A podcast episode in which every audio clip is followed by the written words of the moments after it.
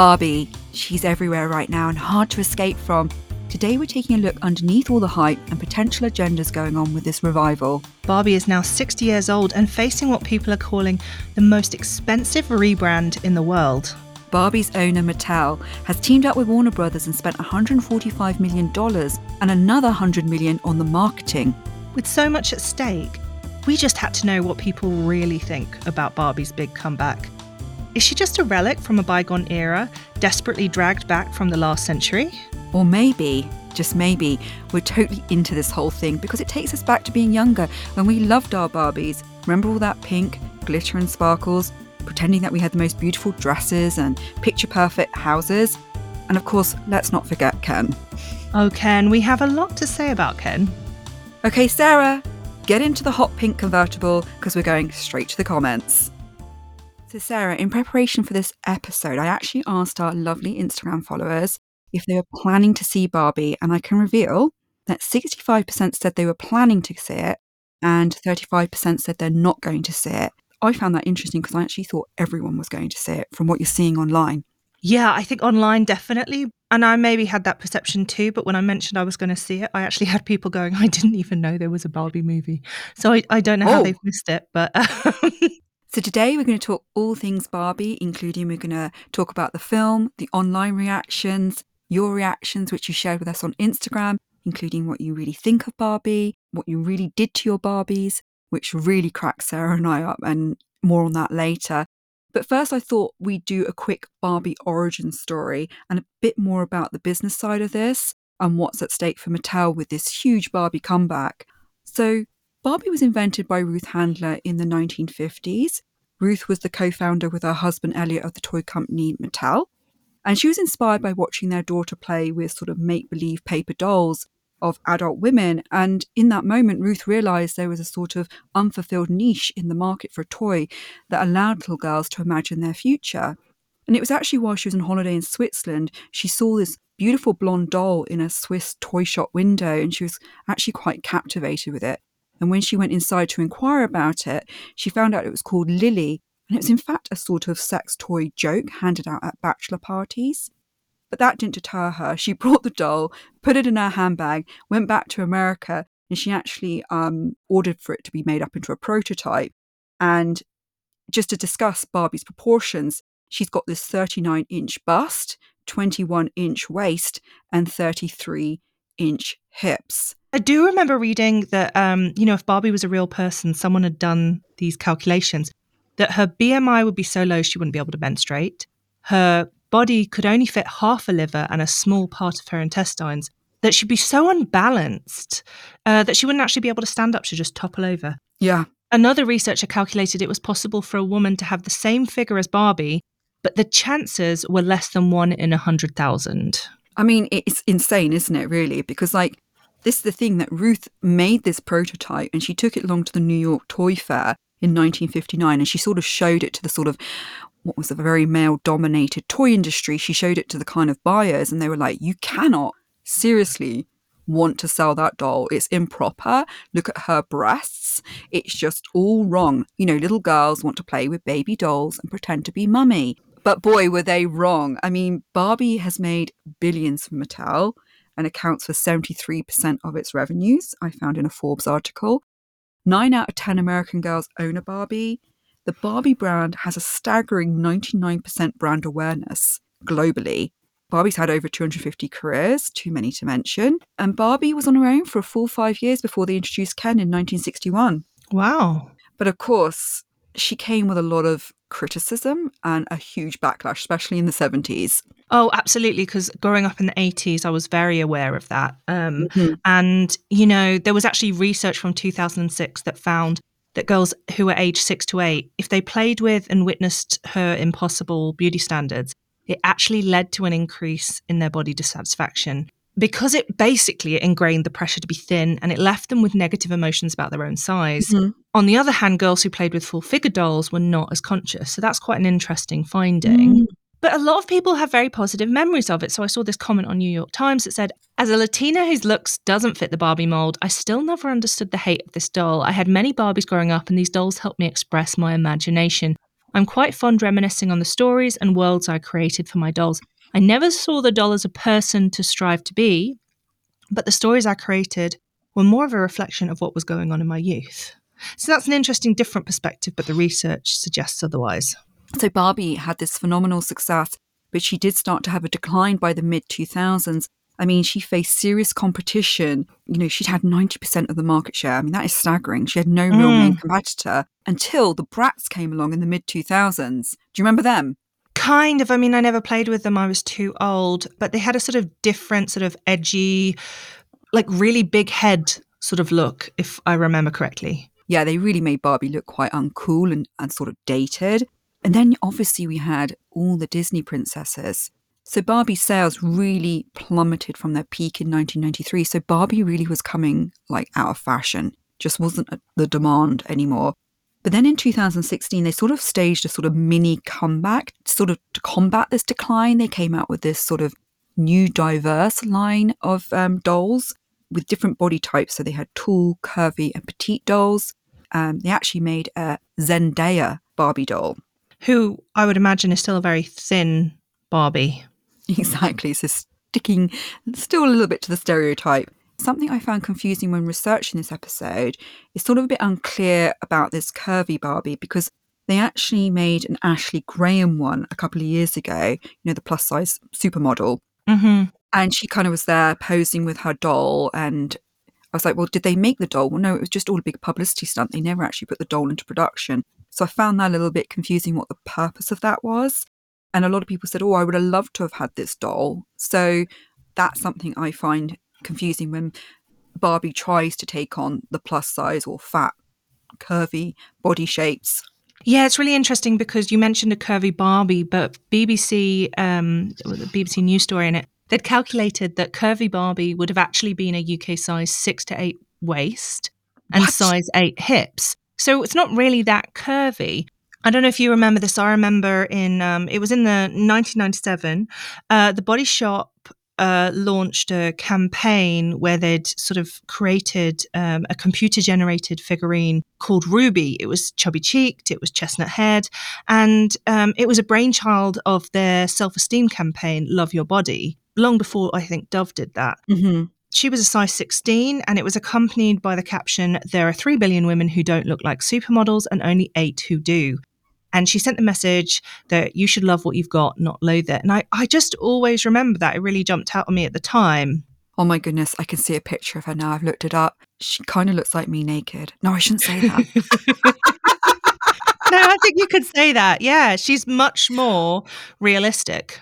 So the stakes are high for Mattel, right? There's $80 billion being spent on toys every year. And nearly all the toys that were launched in the 80s, I mean, it was compulsory that they came with a cartoon, even a film. You remember My Little Pony, Care Bears? Nearly all of them had cartoons.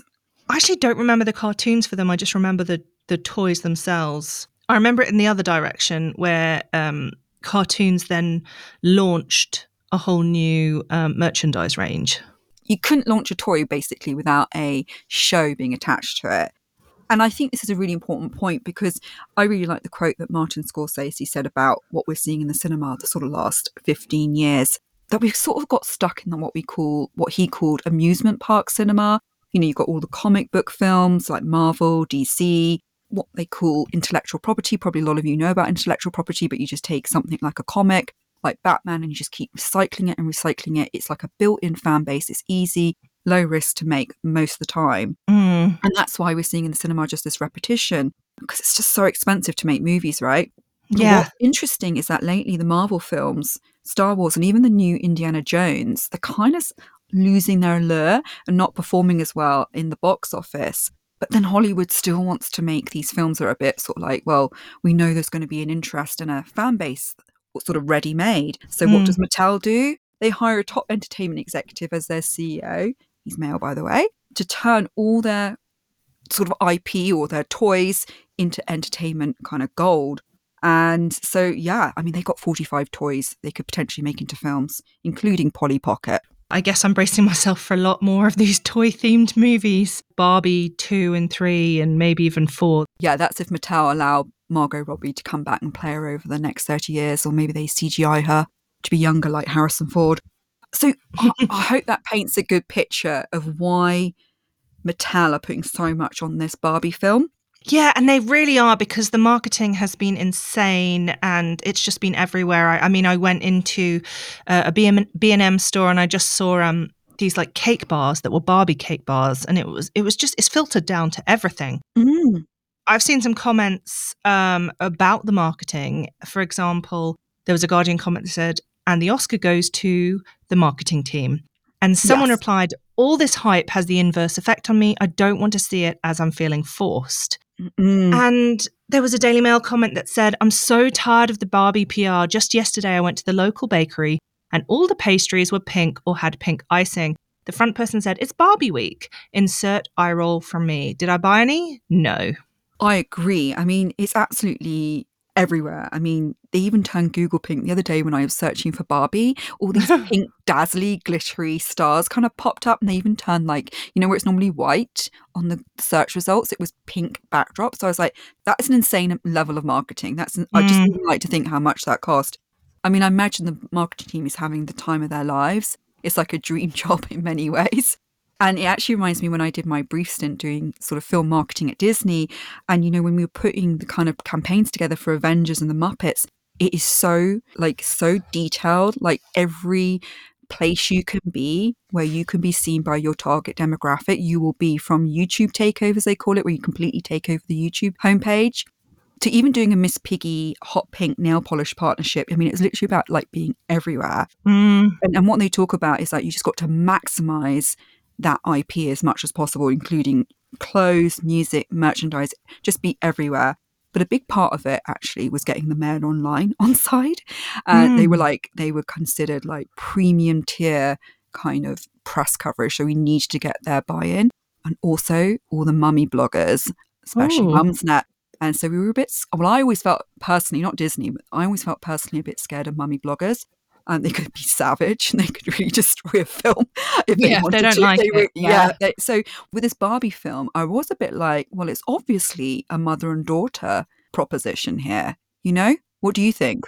Well, it was interesting because I think there was some confusion about whether this was for adults or for kids, like who it was aimed at. And the Lego films have been doing this for years. They're made for kids, but with adult jokes in there so that when the parents have to take them, they can enjoy it too. Mm-hmm. So someone asked on Mumsnet, "Hi, is this film okay for a nine-year-old? I've heard it's a 12A. My daughter is desperate to see it. Thanks." And someone said, "There's nothing that inappropriate in it, and she'll enjoy the first 30 minutes. But a lot of the later themes might fly over her head, and she'll end up bored." Anecdotally, from other parents who took 10-year-olds and younger. Mm. But with this, it's been definitely marketed as nostalgia entertainment. I think for women of our age, sort of 30, maybe 35 plus up. So it'd be interesting to see if they can expand and build out a new fan base and if they will be selling more dolls off the back of this movie or if they've kind of made a bit of a misstep with their target audience. The nostalgia thing's really in- interesting because I saw this tweet that said this Barbie trend is some sort of collective regression to childhood, most likely caused by insecurity, fear, and anger at combined current and future calamities. So then they had hashtag pandemics, climate disasters, economic precarity, nuclear war. Oh my God. yeah. According to NIH, insecurity, fear, and anger can cause an adult to regress. In essence, individuals revert to a point in their development when they felt safer and when stress was non existent, or when an all powerful parent or another adult would have rescued them. Mm. But there's nobody to rescue us now. This entire country is in need of therapy. But interestingly, I saw a reply that said, I mean, maybe, but also nostalgia is a hell of a drug tons of movies and shows over the past, what, 50 years are based on kids' toys and comic books? When they make a million Marvel movies or Star Wars or Mario Bros, is this regression?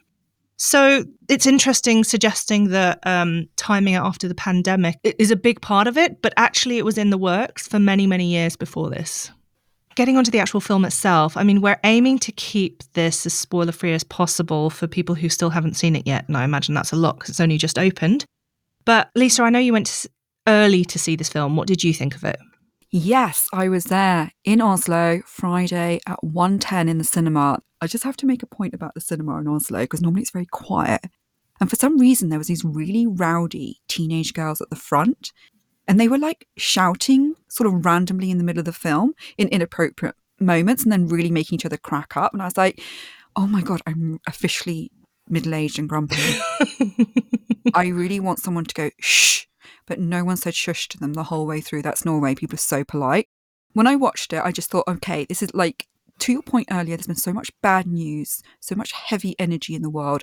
I was ready to take on all the rainbow, sparkles, and glitter, sunshine of Barbie world. And I was, I mean, I really just, just absorbed it like sunshine, you know? I was loving Mm. it. I really loved the first um, bit of it, like when it was all happy world. And I loved, I'm not, like, again, I'm not going to try and give it away, but when Ken comes into the scene and he has his storyline, I was cracking up so much. And I was really thinking, this is really hard. And I was really feeling for the director, it's really hard to stay on the brand Barbie, like stay in the brand playbook. And it's what they need to sell Barbies and try and Mm. make a feminist film. Thinking, this is actually an impossible mission. I think they did a really good job. I really enjoyed it. Yeah, thought Margot Robbie was fantastic. Loved all the different diverse characters. Yes, I got the ending and I understood the main message, but it was weird. I don't feel feelings. I feel like Mm. it's clever, but I'm not feeling feelings. Like when I first saw Thelma and Louise when I was like 14, and I was like, that rocked my world. Like, it, I know it's not the perfect feminist film, but it rocked my world, the message in that film. Yeah. When I saw Legally Blonde, I loved that film. Oh, I loved that film too. Yeah. And like it's hard. like I just think Legally Blonde, there was something about Reese Witherspoon and her character I just fell in love with. And I was Yeah. became, the whole Elle Woods world was amazing. So for me, I didn't feel anything. That's the main takeaway. I can completely relate to that because most people have also said they liked the beginning and they got a bit bored more towards the end. I weirdly almost had a bit of a reverse in the sense that I felt really uncomfortable right from the beginning Oh, in that the tone was uneven and I was really confused at what angle they were going through from because it felt both like you're trying to be feminist and satirical, but at the same time, there's something not quite landing. It feels very much like you can feel the Mattel's hand behind it. It's Yeah. it's like sort of self-referential, but it's also and I was very unclear on the the tone. It was just it felt uneven for me. And then later there were there were messages that I understood in and of themselves. I just don't think it was smooth overall. I mean, the first thing I noticed was that, like you said, they had the diversity of all the different um, mhm. Barbies, and there was there was a, a big Barbie, um, lawyer Barbie. But I remember my, the first thing thinking was, I know that Barbie has a lot of different iterations, but I absolutely doubt they've got a Barbie that that is that size.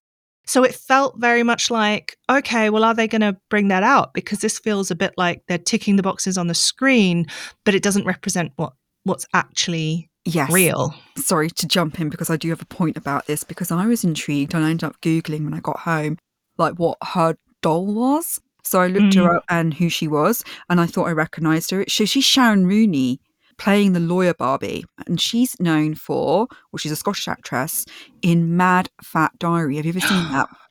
I did not recognize her, but I have seen that and I loved that show because it felt like the first show I'd ever seen something, seen a character that was even like remotely resembling my experience of life without it then being like a, a, da- a total downer that there was no love interest. There was, you know, uh, Mhm. not just the like loser sidekick. This was like the main character. And I, you know, that I loved that show.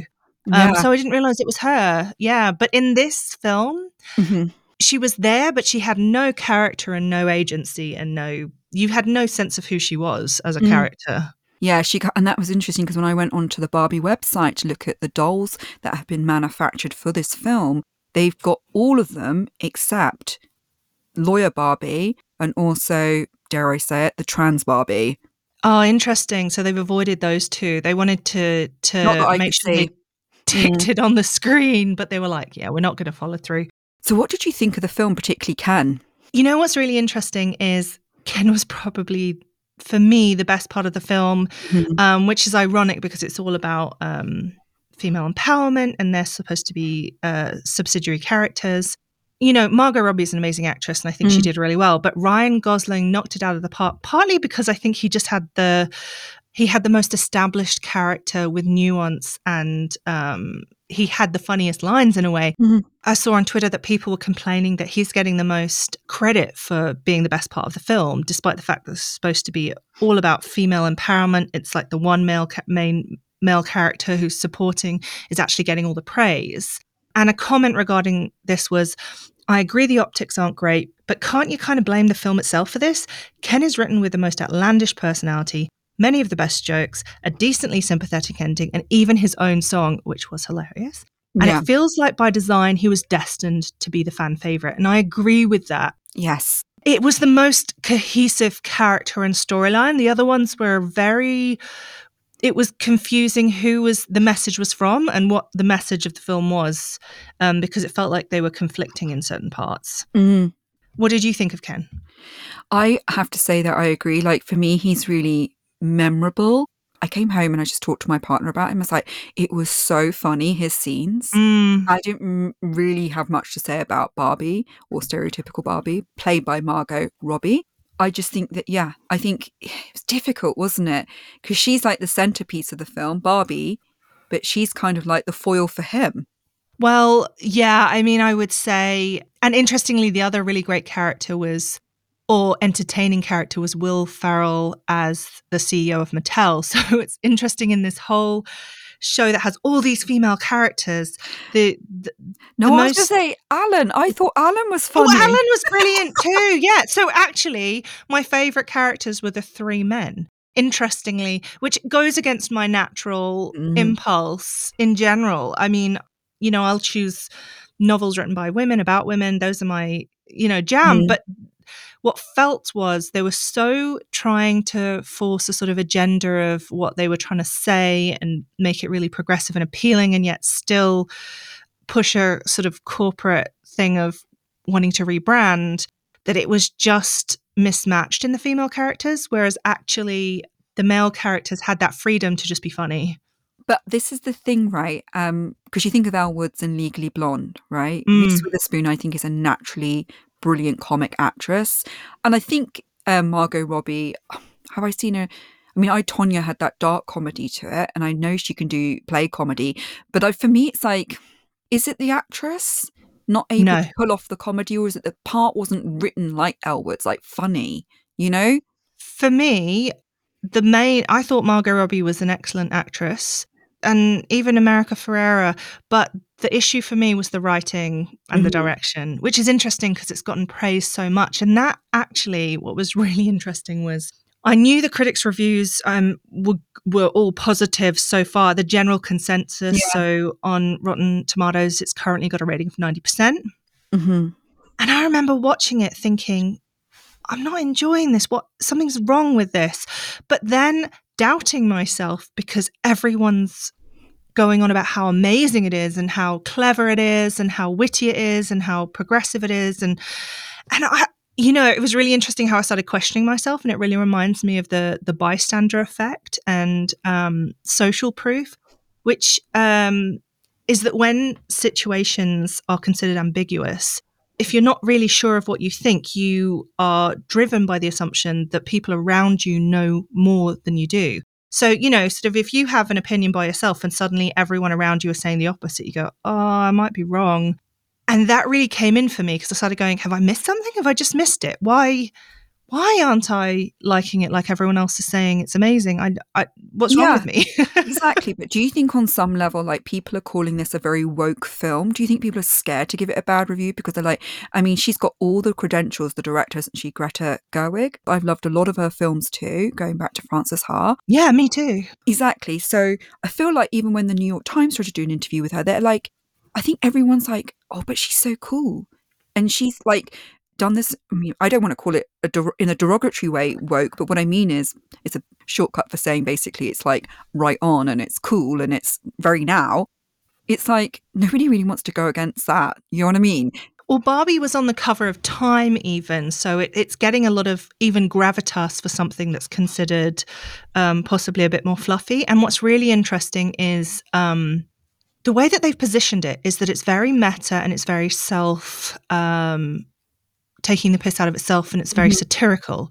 So mm-hmm. the easy argument there is it sets itself up so that if you don't really think it works, then it's because you don't really get the irony. So you're not smart enough. You know what mm-hmm. I mean? Mm-hmm. There's this setup that, well, if you don't like it, it's just because you don't get it. You're not smart enough. It's actually really, really clever. Mm-hmm. And I'm like, no, I don't think it's as clever as it thinks it is. And, you know. But clever doesn't always make you feel right. And that's my point. You don't feel yeah, it. there was, there was, you know, there's a a really big uh, motivational speech at one point. I agree with conceptually what they were trying to say, and yet it left me cold, that mm-hmm. actual speech. So there was something that wasn't quite landing for me. I didn't quite believe what they were saying or that they meant what they were saying. And that's that's that's where I was left cold, I think. There was that element of like you really felt the corporate hand behind it and I felt quite cynical as to do you believe what you're saying? it yeah. feels like maybe Mattel corporate board wrote it. yeah, like Barbie really does have the power to do all this stuff. Does you know? I think we mm. get you. We're so diverse. We get yeah. you. Yeah, yeah. There was a BBC News tweet that said, "Why are we all obsessed with the Barbie movie?" And mm-hmm. interestingly, it's like is that actually true or are we all being tricked into thinking that we are? Oh. So I saw some interesting replies, one of which was, we aren't. It's just a massive saturation campaign on all fronts that results in the feeling of it must be good because it seems so popular. It might be a good film, but at the moment it is hype, which to be fair seems to be very successful. And someone else wrote, I'm more obsessed by the mold growing on the cheese in my nan's fridge. so, so yeah, no, I think it's like Mm. And you don't know, I don't know how the world of uh, movie reviews works and how much they're given kickbacks to promote certain things. I don't know. But yeah. I'm naturally cynical about it. So, yeah. Me too. So let's go into some of the comments about Barbie that we found. So they range from the positive, this tweet, Barbie is bright and pink and girly and joyful instead of moody and blue and grey like so many movies lately. Yeah, I totally get that because I often just sometimes want some uh, frippery, let's call it. Uh, you know, something uplifting, something fun. Pink was my favorite color as a child. I was, you know, I wasn't a tomboy at all. And I get that. And also, there's definitely something fun about dressing up, like, um, you know, and liking all these things. I used to watch the Oscars, and and I don't wear heels around the house, but there's part of me that looks at all these pretty things, and I think that's why like Sex and, Sex in the City when it came out. It's yes. just like, oh, so many pretty things. And then at the same time, you feel like maybe you're selling out, you're letting down your feminist um, ideals, and that I'm just reinforcing the idea that women are only to be looked at.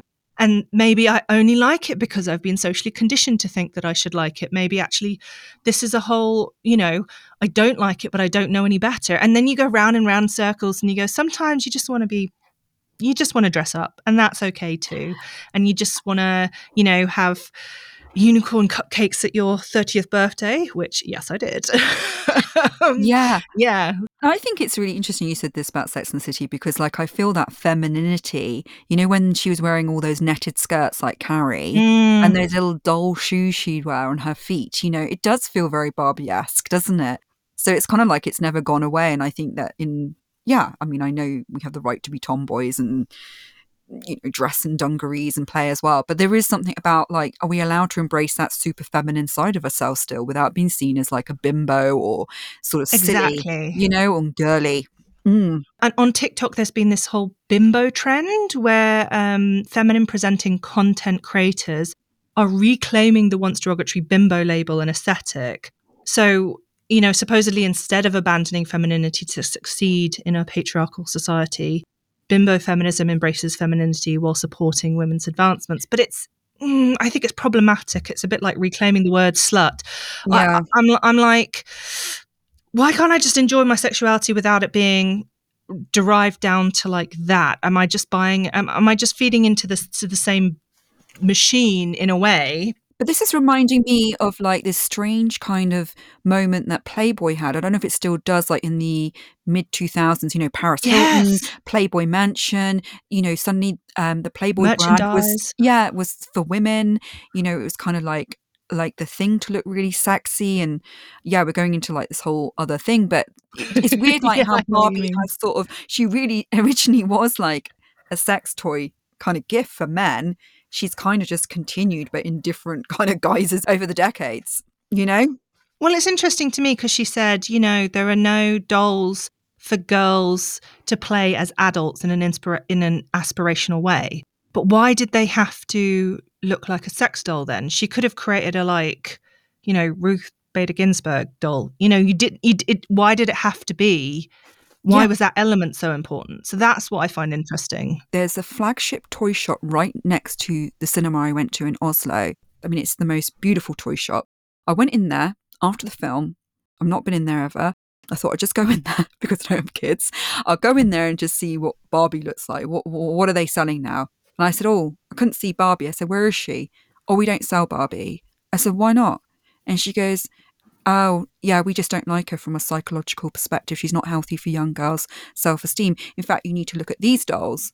So she showed me these dolls, and they've all been designed by kids for kids with nine year old girl bodies. Oh, nice. Yeah. And I was so like, go Norway. And like also that they resisted the pressure of Barbie and all the hmm. marketing because mm. I was thinking they've not done any windows to do with Barbie. They've not yeah, I have to just applaud uh, Norway for like sort of actually not giving into it. Yeah, I love that. I love that. Mm.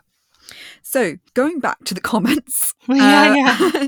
so other comments um, about the film, they've highlighted the inconsistencies and, you know, like we said about the film being too meta. Time magazine said it's a movie that's enormously pleased with itself. Barbie never lets us forget how clever it's being every exhausting minute. Yeah, that. yeah. I have to agree with that, to be honest. I have to agree with that. Because I think when you go to Barbie, what you're looking for is some escapism. And, and, and it's jarring how they're trying to put the two things together, but in a, yeah, no, it was annoying. Mm-hmm. Um, There was also some people still criticizing that it's still damaging to women. Mm. There was another tweet that said, Everyone needs to stop acting like women are closeted Stepford wives. There are plenty of things to unite women that don't involve everyone wearing pink to a movie. And that's sort of in response to everyone going, This is like so great that we can finally all be together and have a female, a, a female cultural phenomenon. Mm-hmm. And then, interestingly, from people saying it's not actually as really feminist after all, you had people completely on the other side of the pendulum saying it's way too feminist and it's got a woke agenda. So um, there was one tweet that said, I'm a sucker for Robbie and Gosling, and this movie looked irreverent and cheeky, but I'm not going to subject myself and my family to a two hour feminist screed based on a children's toy that unironically uses the word patriarchy 11 times. What an absolute waste of what looked to be a really fun, incredibly and whimsically designed idea. Hmm and so she's counted the number of times patriarchy comes in and you know like I, have read a lot of uh, feminist literature but it it did feel very on the nose to be honest mm-hmm. and there's also been a lot of criticism from the you know far right us conservatives saying it's you know way too woke and pushing an agenda so there was one tweet that said Warning, do not take your child to the new Barbie film. It's full of demonic influences, and do not be surprised if your child suddenly starts to behave differently wow, that's impressive for a film. and then there was one response that I absolutely loved that said, Well, that does it. I'm going to see Barbie and maybe I'll share my popcorn with a demon or two. oh so, my goodness. that amused oh. me. Do you think Barbie can right its wrongs? Well, I think that's the aim that has been gone in with for this film either genuinely or cynically because that's the mood of the time now and they want to get back into popularity.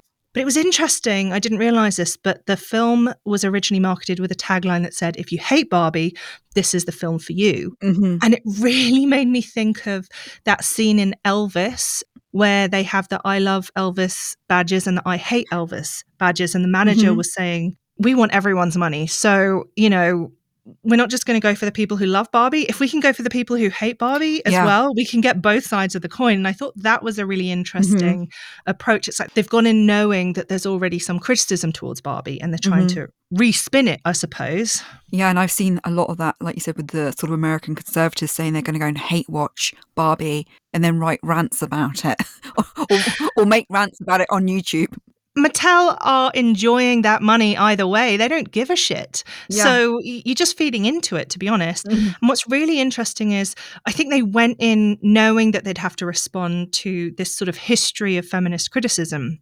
Mhm. and they wanted to address it sort of head on, almost like head it off. Mm. But this production has gone through a lot of ups and downs. So it's been in the works for quite a lot of years. And originally they had Diablo Cody as the original writer, who was the writer of Juno, and she's she's I think she's won an Oscar.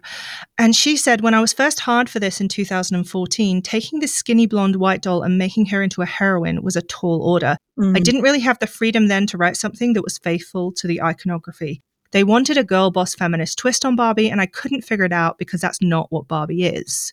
They went through another um, iteration with Amy Schumer, who was supposed to be writing and starring in it. And I think I'm not a huge Amy Schumer fan, but it would have been interesting to see um, a regular Barbie, if you know what I mean. Mhm. But she left the production because of creative differences as well. The Amy Schumer version was going to feature her being sort of kicked out of Barbie World because she wasn't pretty enough, which I actually found quite funny. That I think I could have got on board with that because I feel like they'd be taking the piss out of it, but in a way that I could actually get behind the character. And I, I do love Margot Robbie, but it, it's like they were trying to do that, but without, but also not do it at the same time, and it was Mhm. very conflicting. Mhm. And so the problem that they had with this um, existing feminist backlash, Carol Hay, professor of feminist philosophy, she she said, um, "I think Barbie has long functioned as a proxy onto which cultural aspirations and anxieties about womanhood are projected."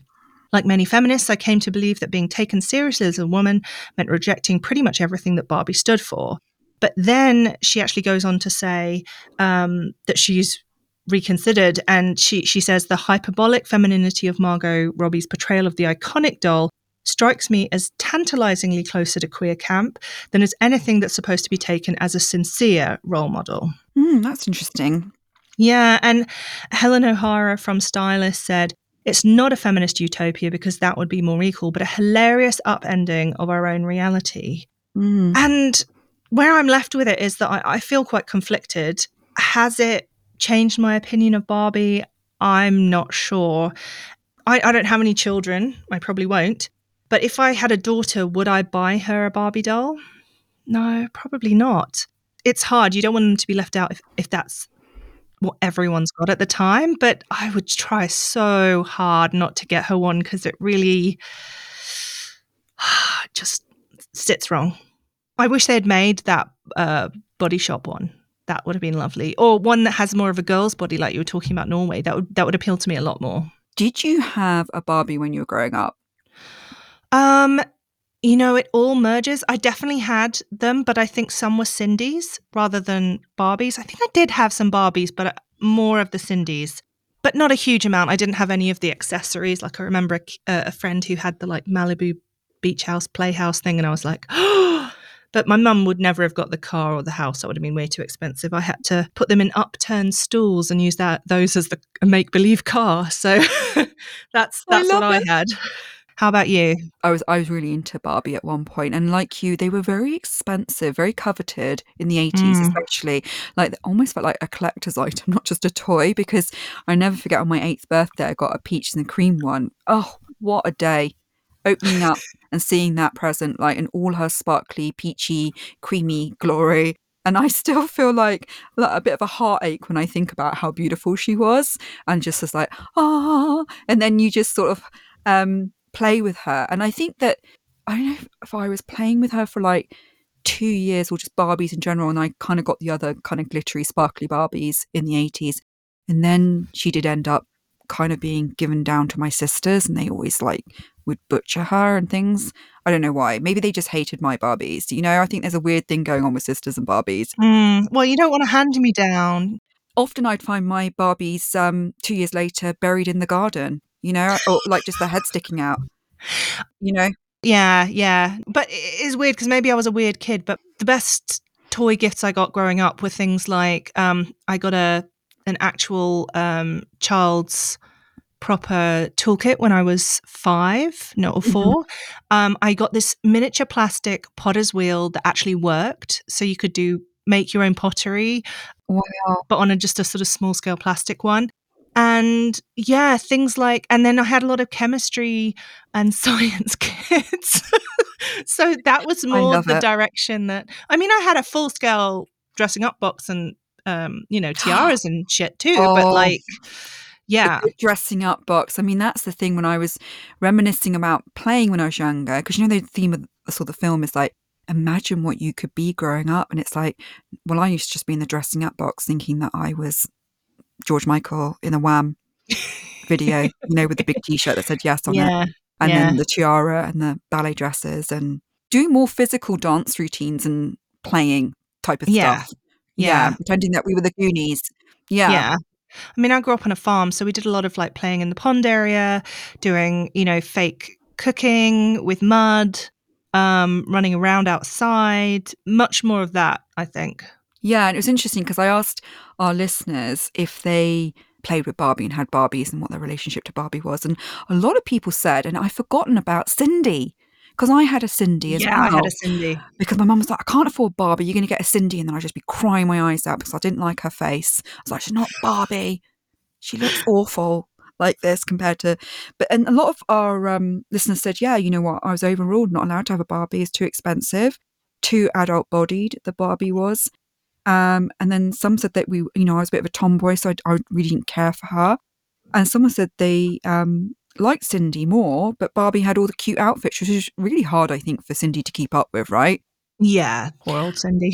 I know, but Sindy was British. I actually wonder what happened to Sindy. What she's going to have a revival. and someone said that Barbie's like the American West Coast beauty, but Sindy's much more of your aspirational friend who lives next door. I was always very aware when I was a little girl that Barbie had a very adult body with big boobs, and I didn't. Mm. Um, so, like I said, I would adore her for a while, and play dress up and all this stuff. But I think a big part of it is I've read a lot about, and I also asked our listeners what they have done to Barbie over the years, because I think I can't be the only one. Like they have this ongoing joke in the film also about Barbies that get a bit abused. But I um, used to Yeah. cut her hair just to see if she could withstand some things like and still be beautiful and still be poised. Because there's part of me that was rebelling against the perfection and just the thinness. And um, other people um, also said they said they kind of did experiments on her like one said I used crimpers on her hair, but it melted on the plate, so I was devastated. So that was more of an accident. Mm. This is a bit worse. I pulled her head off because she wasn't standing straight. Bad Barbie, bad. Boonk. And then you don't um, deserve a head. exactly. Someone else said that I'd make her do house chores while waiting for Ken to get back from work, which is like, I think, yeah, Mm. that's a pretty awful thing to do to your Barbie. and then, and I think I relate to this one also. My friend's Barbie came apart in the middle and was held together with sticky tape, which is like, was she sawed in the middle? Like, you know, when like magicians, I was Yeah. like, do they really saw them in half?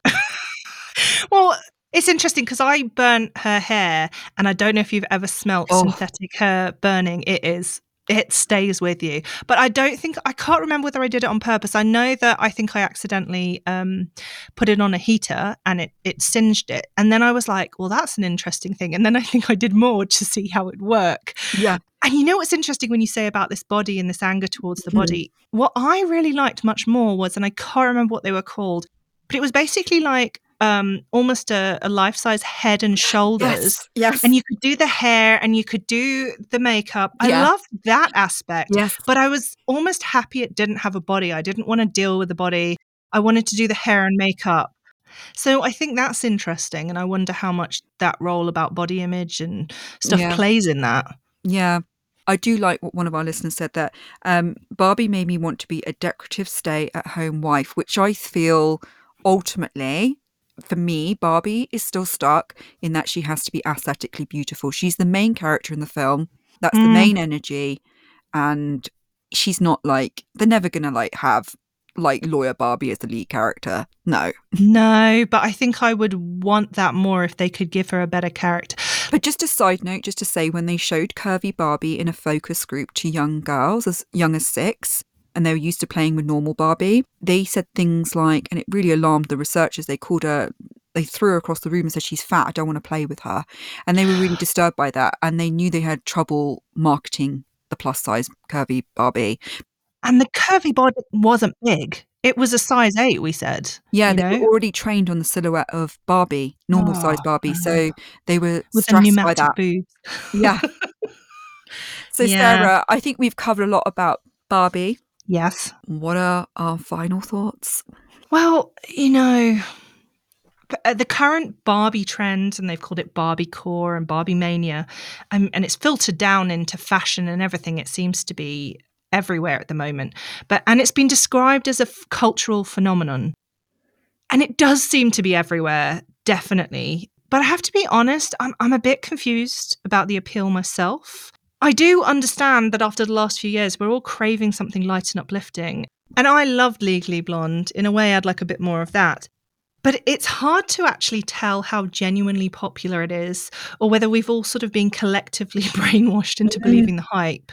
And there is certainly a lot of hype. I think we can all agree on that. Mm-hmm. I haven't seen this much large scale marketing since, I mean, I can't really remember the last time I saw something with this saturation of of marketing it's hard to really just enjoy it for what it is when the corporate stamp of Mattel is so omnipresent. I mean, they're even in the film um, as a character, as a, as a plot point. Mm. So it's just, you can't escape from it. And maybe I'm just a bit too cynical, but it does feel like a massive push to cash in, rebrand, uh, fight off Disney princesses and regain their position in the market. Mm that said, there were some really fun moments, and the production design was very impressive. But I don't see myself starting to wear pink anytime soon. So that's where I am. yeah, I agree with a lot of your points. And I just want to leave you with this tweet I saw, which I found quite amusing, which was I saw a little girl playing with a Barbie doll and an action man the other day. I said, Oh, I thought Barbie came with Ken. She said, No, Barbie comes with Action Man. She fakes it with Ken. Thank you for joining us today. We look forward to seeing you in two weeks. We do. Thank you to our lovely producer, Emily. If you enjoyed today's episode, please don't forget to leave a review and subscribe. It really does help us in reaching more people. You can also follow us on Instagram. Our handle is at S2TC Podcast. You can find out more about the show, get behind the scenes, come and say hello. Until then, see you next time. This podcast has been produced by Emily Crosby Media.